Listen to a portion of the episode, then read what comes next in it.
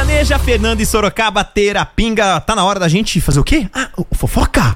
Agora é hora de fofocar. Tá na hora da gente informar, vai, informar.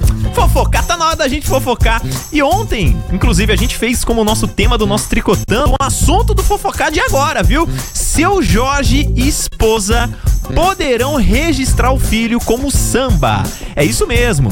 Seu Jorge e a terapeuta, né, a Karina Barbieri, sua namorada, conseguiram convencer o 28º cartório do Jardim Paulista, em São Paulo, e irão registrar o filho do casal como samba.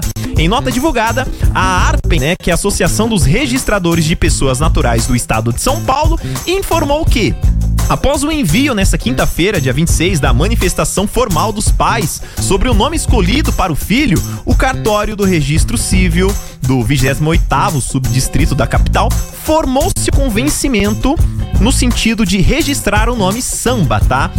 Eles falam o seguinte: uh, diante das razões apresentadas que envolve a preservação de vínculos africanos e de restauração cultural com suas origens, assim como o estudo de caso que mostrou a existência deste nome em outros países, formei meu convencimento pelo registro do nome escolhido que foi lavrado no dia de hoje. Quem explica isso foi a Kátia Posar, ela que faz parte lá do cartório, tá? Para você que não entendeu nada, o cantor ele foi no, no cartório, né? Na última segunda-feira, dia 23, e após a recusa, acionou seus advogados para tentar resolver a situação por vias legais. O seu Jorge já havia dito em outubro, durante uma entrevista, que o seu quarto filho se chamaria Samba. Só que isso aí dividiu as opiniões na web, né? A negativa do cartório com o nome Samba aconteceu porque alguns nomes não podem ser dados às crianças para evitar que elas sejam vítimas de bullying ou até mesmo sofram algum preconceito. Mas realmente o seu Jorge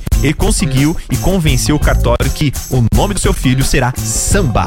A qualquer momento a gente volta com muito mais fofocar, tá bom? Fofocar. Nativa.